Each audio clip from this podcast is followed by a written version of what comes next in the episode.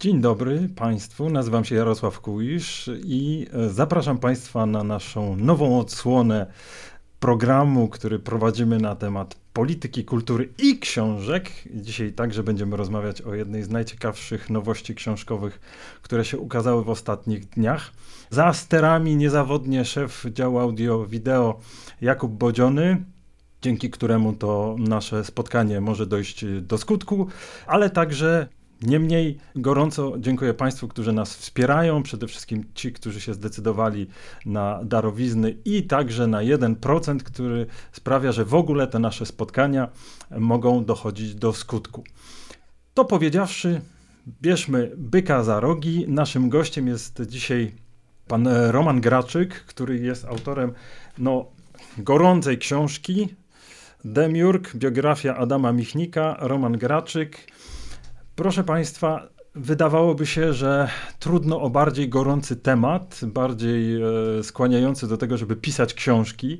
Ja nie ukrywam, że należę do osób, które czekały na biografię Adama Michnika. Ukazała się jedna na naszym rynku francuskiego autora, ale ona jednak pozostawia ogromny niedosyt, ponieważ autor jednak pisał ją z zupełnie zewnętrznej perspektywy. Wydawałoby się, że takich biografii powinno być 10, jest pierwsza. W 2021 roku dostajemy pierwszą taką pełną biografię Adama Michnika. Gdybyśmy mieli powiedzieć na wstępie, że jest to biografia, która jest oczywistością dla nie wiem, wszystkich z Państwa i można powiedzieć, że na tym, na tym końcu będziemy rozmawiać o książce.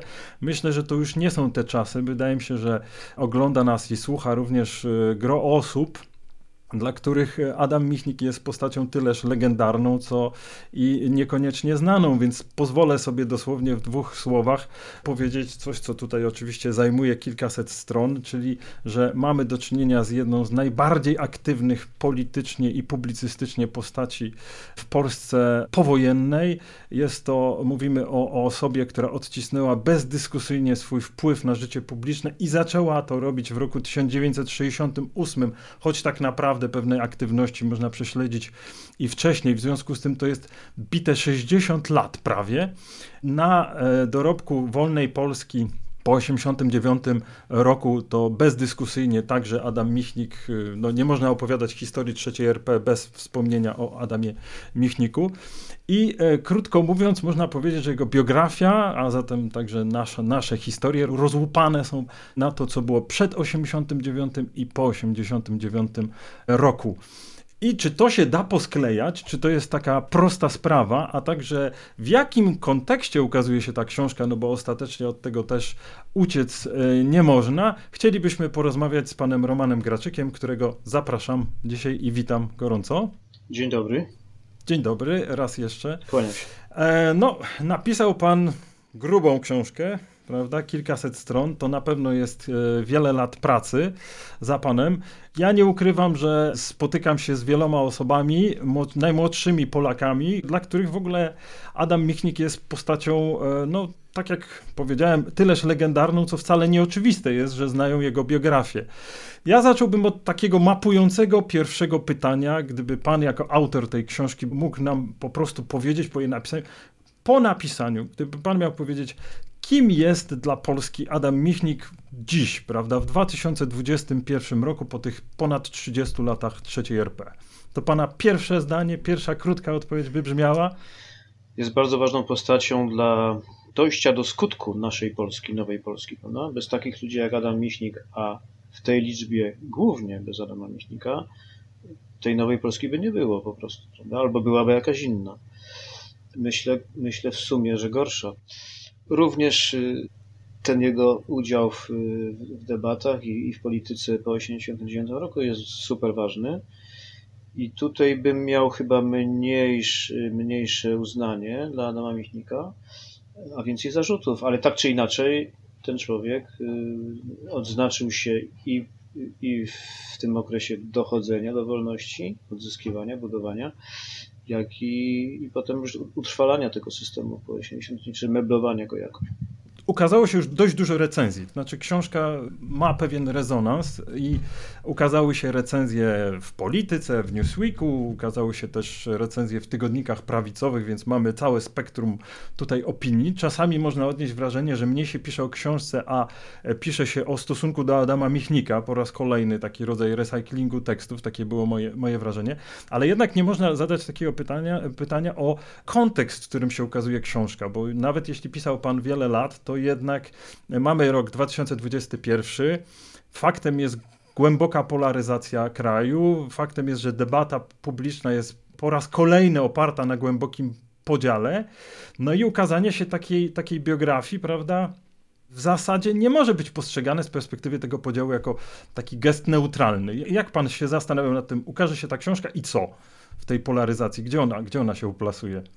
Bardzo się tego obawiałem, ponieważ Doświadczenie, moje doświadczenie jako autora poucza bardzo dobitnie o tym, że recepcja w, w Polsce w debacie jest no, przedziwna, prawda? Ona mniej mówi o, o dziele y, i, i o temacie tego dzieła, w tym wypadku o bohaterze. Bardziej mówi o tych, którzy recenzują czy wypowiadają się zawsze z bardzo określonych pozycji. Więc y, tego się szalenie bałem i to się potwierdziło, ale nie do końca. To znaczy, jednak jakieś merytoryczne głosy też się przebijają w tym ogólnym zgiełku, tak nazwijmy go partyjnym. Ale to niezależnie od tego, miał pan świadomość, że, że jak się ukaże to w 2021 roku, no to jeżeli książka nawet w części służy odbrązowieniu, bo częściowo jest to książka, w której pan to trzeba powiedzieć, e, no oddaje hołd Adamowi Michnikowi. Są takie fragmenty w książce, w których pan wyraźnie jest nie tylko entuzjastą wyborów życiowych, ale pewnych tekstów, pewnych deklaracji i że pan generalnie idzie tam z Michnikiem ręka w rękę, tak?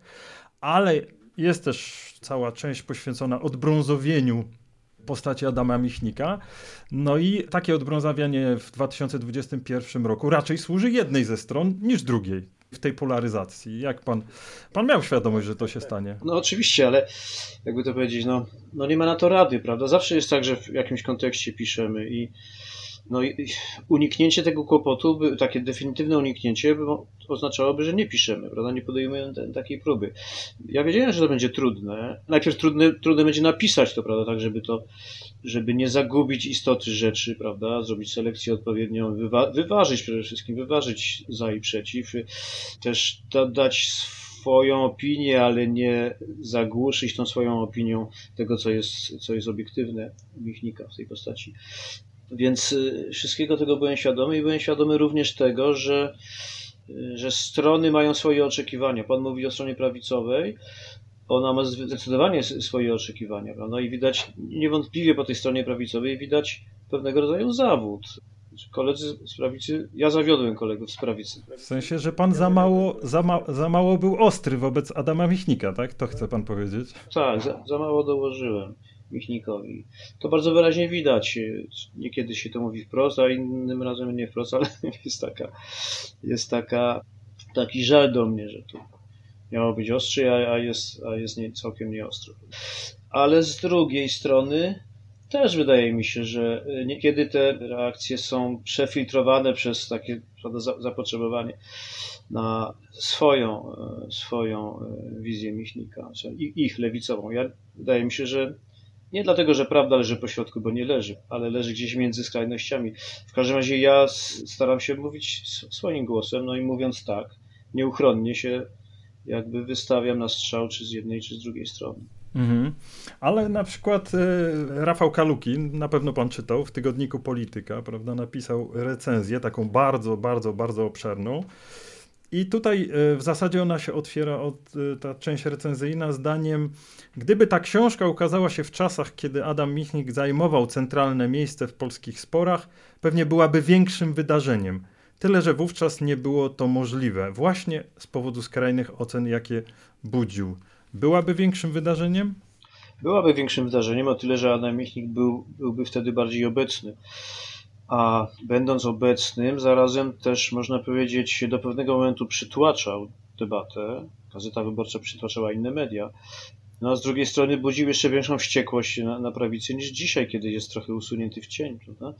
Także, no to niestety, no to jest jakaś taka polska przypadłość polska debata jest synonimem jakiejś quasi-debaty, jakieś okładania się, kopania po kostkach, wyszukiwania jakichś rzeczy drugorzędnych. Ale Rafał Kalukiny się tutaj nie wpisuje, prawda, w to, co powiedziałem przed chwilą. Mi się wydaje, że on napisał nie tylko, że uczciwą y, recenzję, znaczy bez jakichś przedzałożeń, ale też y, myślącą, tak, dającą do myślenia, wychodzącą też poza książkę, y, w tym sensie, że wyłożył jakiś swój pogląd i na Michnika i na Polskę współczesną. To ciekawe i nietypowe bardzo. Rafał Kalukin jest także jednym z bohaterów tej, tej książki, podobnie jak w tej, w tej części, bo książka ewidentnie, podobnie jak życie bohatera, czy może po prostu w ogóle nasze życie rozłupane jest na to, co przed 89 i po 89, prawda? I po 89 roku e, zarówno Rafał Kalukin, jak i e, także Grzegorz Sroczyński, m, Artur Domosławski, jest kilku takich bohaterów związanych z postacią Adama Michnika i Gazetą Wyborczą, ale nie ukrywam, że nie tylko ja, ale więcej osób zadawało sobie pytania, ale gdzie jest podrozdział dotyczący Romana Graczyka? Prawdę mówiąc, e, tam na końcu był taki, jest taki, jest taki fragment, który trochę zapowiadał, prawda, mój kłopot z Michnikiem, ale prawdę mówiąc po przeczytaniu to byłem, no nie ukrywam, zawiedziony, bo oczekiwałem, że jednak pan opisze, e, pan pracował w Gazecie Wyborczej, jest to w związku z tym część pana biografii, są przebłyski w książce, to, to, to nie jest tak, że pan nie opowiada na przykład o atmosferze Gazety Wyborczej tych, tych lat, prawda, kiedy gazeta, gazeta się rozbudowywała, prawda, i tam, i tam pan miał e, swój udział w dziennikarski, no ale jednak, ale jednak nie ma rozdziału o, o, o romanie Graczyku w tym, w, tym, w tym. I muszę powiedzieć, że to jest dziwne i nawet wręcz niepokojące, bo pan nie wykłada kart na, na stół jako osoba, no, która jednak chyba się rozstała i z tych pozycji pan pisze z Adamem Michnikiem i Gazetą Wyborczą. Tak, tak, no to... Więc jak to było, panie Romanie? Bo nie wszyscy wiedzą. Niecierpliwie się, żeby panu odpowiedzieć, dlatego że kilka razy się z tym zarzutem spotkałem już i, i chętnie powiem, dlaczego tak to jest.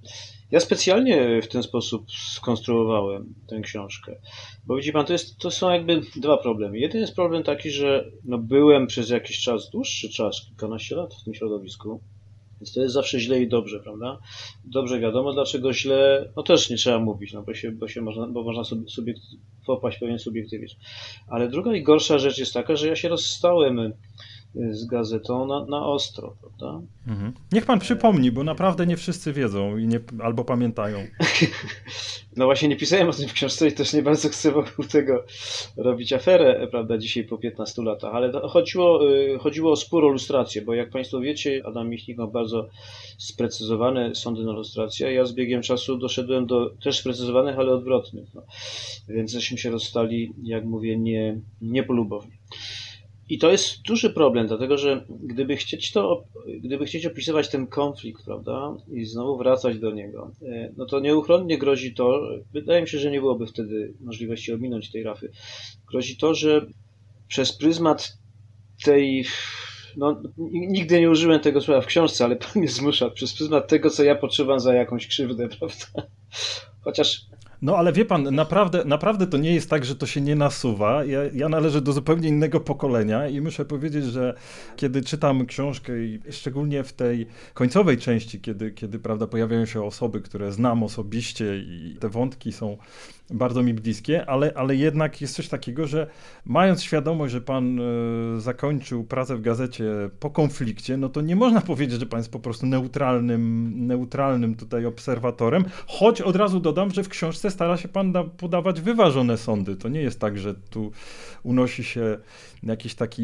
wyraźne, wyraźne przechylenie w jedną stronę. Ja chciałem, y, bardzo chciałem ustrzec się tego, żeby moje ewentualne, nie wiem ile zostało we mnie żalu czy złości na Michnika, ale pewnie coś zostało, choćby w podświadomości, żeby to nie grało w ogóle żadnej roli, prawda? Dlatego tak to, tak to ująłem i oczywiście wszyscy dorośli w moim pokoleniu, nieco młodsi i nieco starsi, wszyscy wiedzą, że byłem w gazecie jakąś tam rolę istotną w pewnym momencie odgrywałem, więc tu nie ma, tu jak się, tu, tu nie ma co, nie ma co tego tak bardzo podkreślać, aczkolwiek nie ukrywam też tego i, i tylko jest jeden moment, w którym mm, wydawało mi się niemożliwe nie napisać tego wprost. Mianowicie ten moment, kiedy opisuję poglądy Adama Michnika na, nową Polskę w 1989 roku, szczególnie y, w kontekście spraw kościelno-państwowych. Otóż, ponieważ Miśnik za to jest bardzo krytykowany, a nawet powiedziałbym bity prawda, do dzisiaj, tak się złożyło, że jego poglądy wtedy były moimi poglądami i są do dzisiaj w tej sprawie. Tu się nie różnimy. No to uznałem za konieczne y, powiedzieć o tym, że, że wtedy uprawiałem publicystykę, która była autoryzowana przez Michnika i to, i to, było, to było to samo. Jechaliśmy jakby na jednej platformie.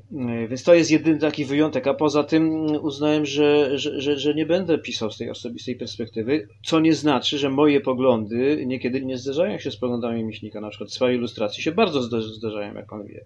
Tutaj go, tutaj go w ogóle nie oszczędzam, bo wydaje mi się, że on tutaj po prostu szalenie się jakoś pogubił.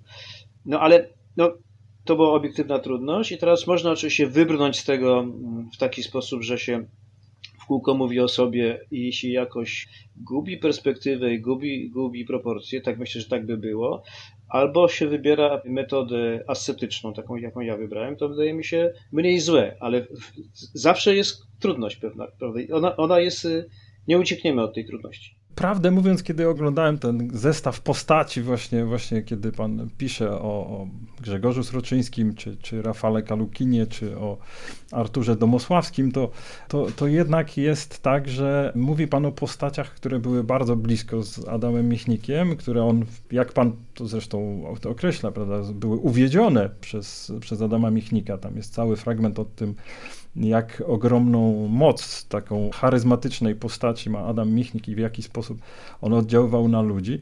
No i w momencie, w którym e, pan zabiera się za to dzieło, to, to myślę, że wiele osób e, pewnie nawet nie sięgając do książki stwierdzi, że to jest właśnie rodzaj takiego osobistego rewanżu na, na gazecie wyborczej. To w momencie, kiedy ona jeszcze się znajduje w trudnej obiektywnie rzecz biorąc sytuacji, bo nie tylko pandemia, ale jeszcze rządy PiSu, prawda, od sześciu lat, y, a pan w ogóle nie porusza tych wątków. Znaczy tam rzeczywiście to, to jest tak jakby sytuacja po 2015 roku, to jest wątek nieobecny, dlatego od razu można powiedzieć, że, że w sumie w tej drugiej części książki poświęconej 30-leciu, to raczej jednak dominuje lata 90. do afery Rwina, a reszta to już są raczej takie migawki. Mhm. I, i... Bo, mhm. Proszę, proszę. Tak. Chciałem powiedzieć, że 2015, czas po 2015, który oczywiście z naszej perspektywy super ważny, z mojej, z pana, z Polaków żyjących dzisiaj w tym kraju jest super ważny. Nas, tak, jak pełna zgoda. Tak, tak, tak bo, bo, nie tylko nas dwóch, ale na przykład z gorących zwolenników PiSu też, prawda? czyli wszystkich on z perspektywy życia Adama Michnika nie jest tak bardzo ważny, dlatego że on się, y, Adam Michnik się y, stopniowo usuwał w cień i po 2015 tym bardziej. Owszem, pa, parę razy tam, parę razy zabrał głos i parę razy ja o tym piszę, ale jego obecność nie jest już taka jak dawniej, w związku z tym no jakby nie ma tematu, prawda? Natomiast można pytać o coś innego, co pewnie nie wybrzmiało, Rafał Kalukin ma rację, e, no ale nie wybrzmiało, bo chciałem znowu być powściągliwy we wnioskach, prawda? Natomiast można byłoby zapytać, jaki jest udział Adama Michnika i tej formacji w zwycięstwie PiSu w 2015 i w drugim zwycięstwie w 2019.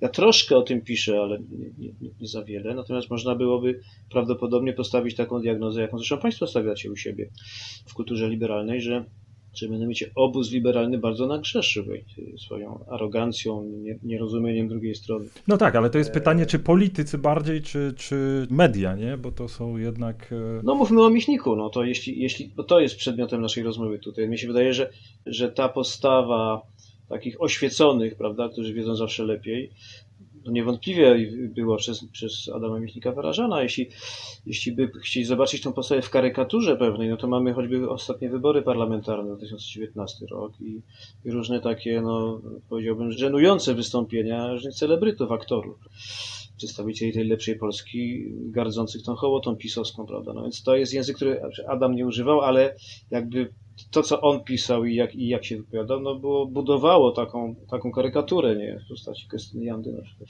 Nie mówię o sobie, mówię o jej wystąpieniu.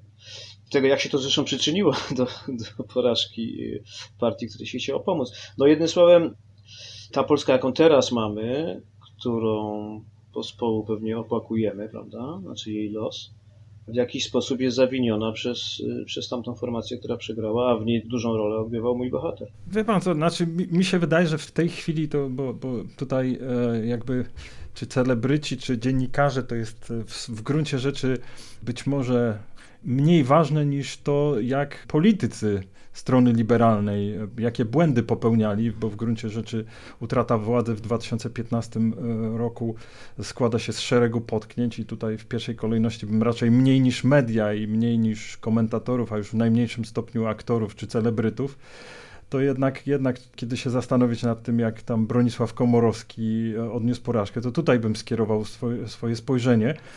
Natomiast muszę powiedzieć, że w 2021 roku, kiedy czy nawet jak się pan odniósł do wyborów i kiedy czytam, prawda, książkę, to mi się wydaje, że pana książka jest taka nostalgiczna, tu jest mnóstwo wspomnień i, i pewnych zaszłości. Znowu wypowiem się jako przedstawiciel innego pokolenia. Po prostu mam, mam wrażenie, że to są jakiś e, rodzaj rozliczeń pomiędzy starszymi pokoleniami, które, które bardzo cały czas dużo uwagi poświęcą lustracji na przykład a w 2021 roku Polacy żyją innymi tematami.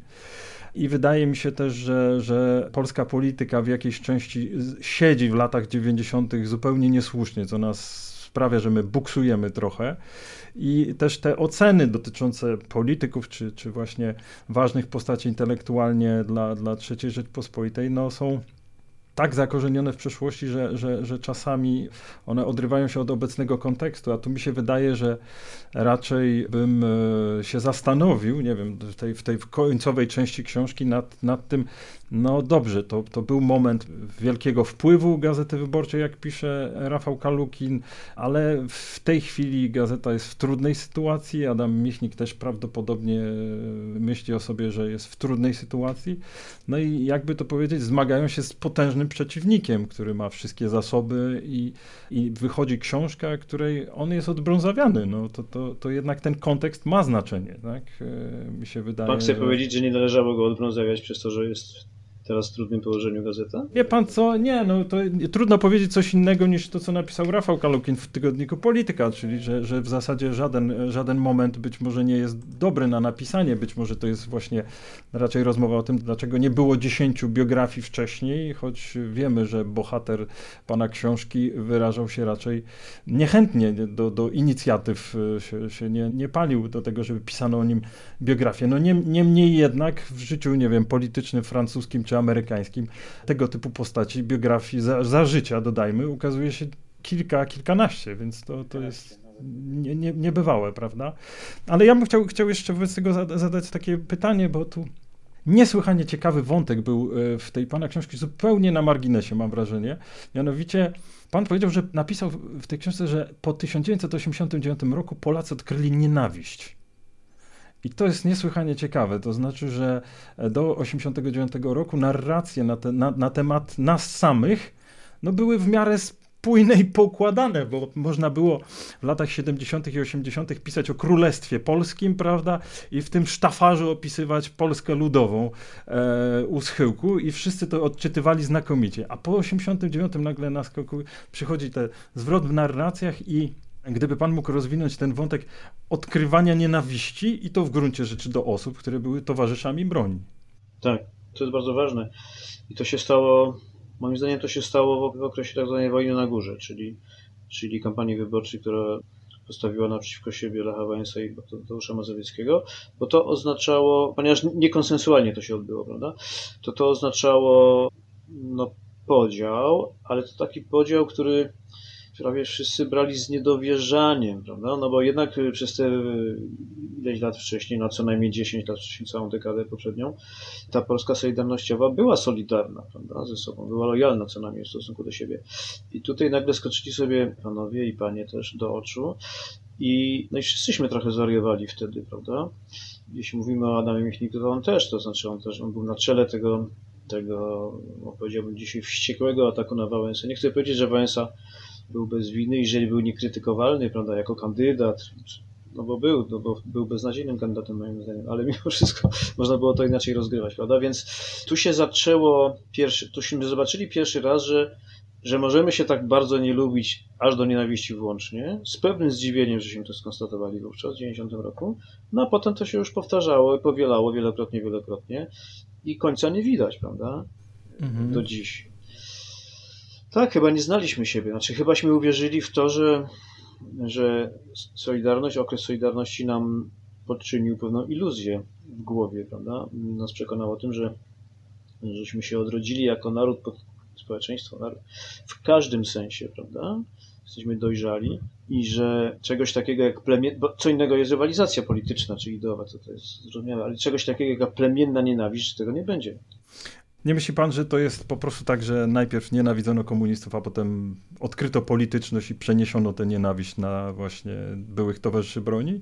Może tak być, może tak być. Yy, I wtedy, przed 1989 rokiem, stosunek do komunizmu wydawał się nieproblematyczny, ale jak się dzisiaj na to patrzy, był problematyczny. To znaczy, A co pan ma na myśli? już mówię, przypomnę taką anegdotyczną y, sytuację, mianowicie w 80 latach y, wychodziły rozmaitego rodzaju pisma podziemne, lepsze, gorsze i były też takie, które, to były raczej takie robotnicze pisma Komisji Zakładowych Solidarności, które wyrażały swój sprzeciw wobec rządu stanu wojennego na przykład w ten sposób, że pisały Jaruzelski z małej litery? Zamiast z dużej, jak Pan Bóg przykazał, jak gramatyka każe języka polskiego, to z małej. Więc to oczywiście jest drobiazg, prawda? Ale wtedy pamiętam, że troszkę próbowałem rozmawiać z redaktorami tych pism i, i jakoś zrozumieć o co chodzi. I rzeczywiście, jak się tak poskrobało wówczas, to, to wychodziło na to, że to nie jest nor- normalny stosunek nawet do bardzo nieprzyjemnego przeciwnika, jakim był Czerwony. No on był bardzo nieprzyjemny, umówmy się, prawda? Miał za uszami bardzo wiele. Ale, no, ale mimo wszystko można do niego było mieć stosunek ludzki albo nieludzki, znaczy taki poniżający, prawda? Poniżający do nikogo nie jest dobry. I mi się wydaje, że, że już ziarna tego były i, i sądzę, że, znaczy jestem przekonany, że Adam Michnik to widział, bo, bo w jego publicystyce mamy tego ślady. Ale panie Romanie, pan się zbliża w tej interpretacji, tej chwili jak pan interpretuje, to pan się zbliża do stanowiska Adama Michnika w sporach o dekomunizację, ilustrację, także pewnie nie jedna osoba może się zdziwić, to o co się panowie pokłócili, jeśli tak można powiedzieć. Wie pan co? Brzmi pan, jakby się pan zbliżał do przyznania racji Adamowi Michnikowi z lat 90. Tak, ale świado- całkowicie świadomie, to, mówię to całkowicie świadomie i mogę powtórzyć. Maciej Zięba mi powiedział, i to jest w książce, jeśli chodzi o stosunek Adama Michnika do generałów, że czym innego jest przebaczyć, czym innego jest y, chodzić pod rękę z Hiszczakiem i mówić o nim, że jest człowiekiem honoru, prawda?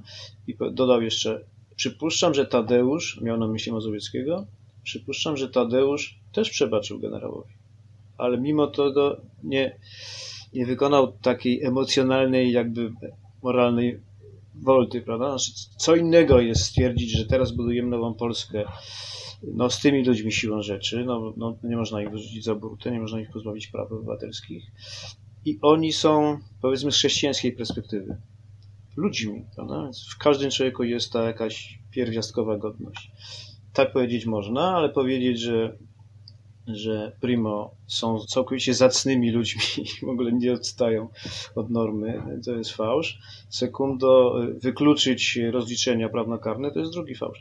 Więc tu jest oczywiście duża różnica między mną a Michnikiem. Ale Adam Michnik potem wycofał się z tych słów. Tam sam pan przypomina, że bodaj w 2013 roku 2013. Mm, wycofał, nie wycofał. No jest cytat u pana w książce. Ale nie zmienił ten zasadniczo. Tam, że żałuje, że coś... E, powiedział, że się zagalopował w sprawie, powiedział, że się zagalopował w sprawie e, sformułowania Kiszczak jest człowiekiem honoru. Dobrze, to powiedział. Natomiast e, ja sobie nie przypominam, żeby się wycofał z rzeczy ważniejszej, która tam była w tym wywiadzie, mianowicie z tego a takiego apodyktycznego stwierdzenia, z nimi kończymy rozliczenie.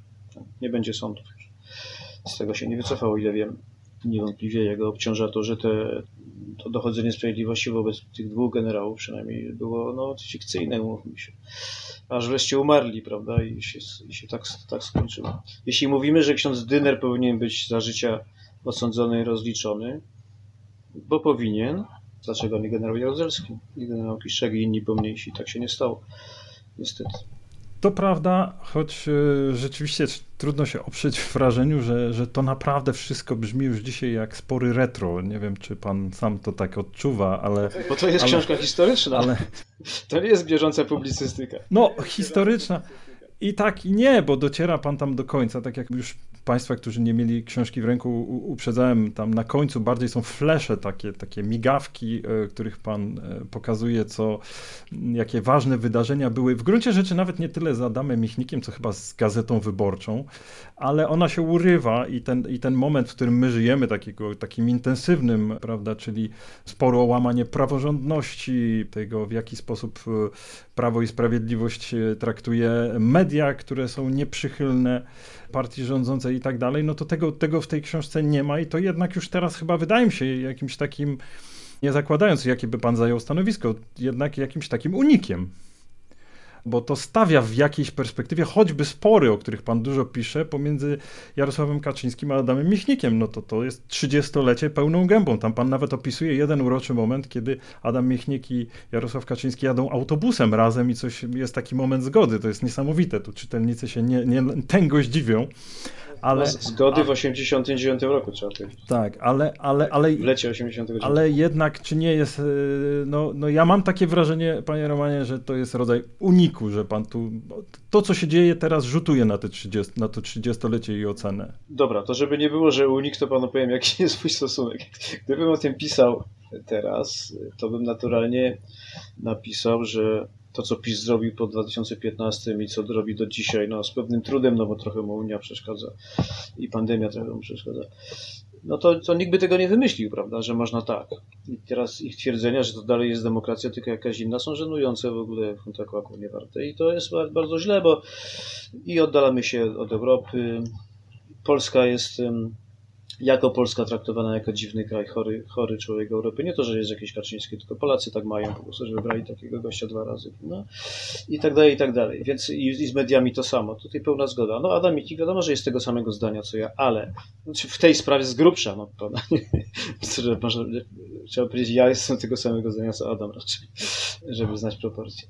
Ale rzecz jest taka, że Adam nie był, Adam Micki nie był już w tych latach bardzo obecny to nie wiem, Borys Budka był bardziej obecny w tym czasie, prawda, czy tacy ludzie, czy jakiś Kosiniak Kamysz, czy ktoś, prawda, był bardziej obecny w tych sporach politycznych. To jest prawda, ale jednocześnie i będąc nieobecnym jest niesłychanie obecny. No, jeżeli weźmiemy, ja z profesjonalnego obowiązku czytam tygodniki prawicowe, tam Adam Michnik jest e, permanentnie obecny, wie pan, w momencie, kiedy się w internecie wylewa antysemityzm i nikt nie może specjalnie temu zaprzeczyć. Można boleć nad tym, ale takie są fakty, że, że po prostu na różnych forach internetowych tego jest zatrzęsienie.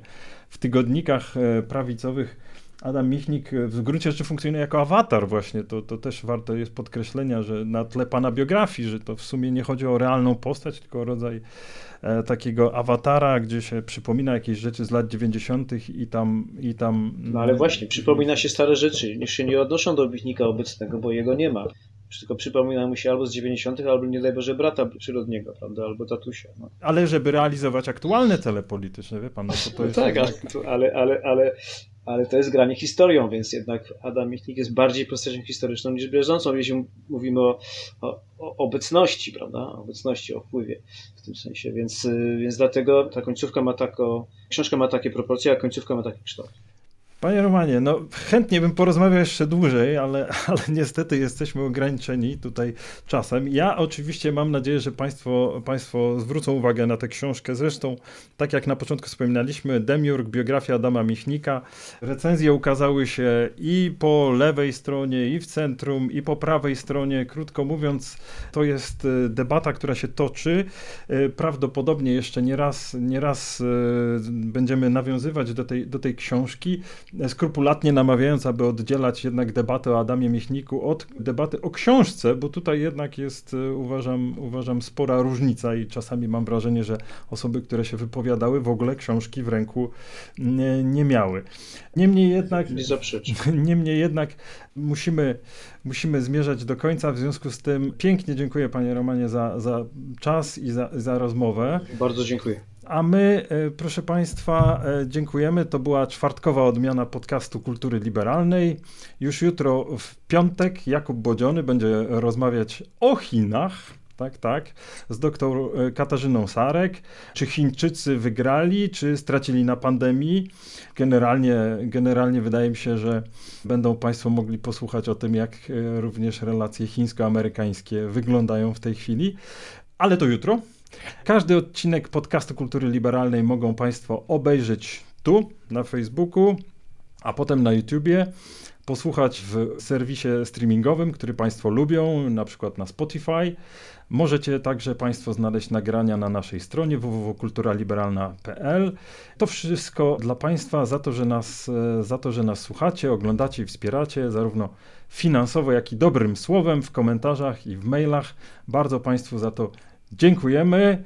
Ja w swoim imieniu i w imieniu zespołu kultury liberalnej a w szczególności chcemy podziękować następującym osobom: Artur Sawicki, Marian Lemke, Aleksandra Kudrymska, Jakub Baczuk, Daniel Stawiński, Patryk Górniak, Aleksander Słowik, Jacek Ptaszek, Piotr Kissel, Karolina Alama, Tomasz Ostrowski, Grzegorz Gryczka, Kornel Wojciechowski, Anna Białas i Przemysław Lisak i namawiamy niezmiennie Państwa do tego, aby 1% przeznaczyć na kulturę liberalną, abyśmy mogli dalej robić to, co robimy. Z całego serca Państwu za to dziękujemy i zapraszamy na kolejne nasze spotkania.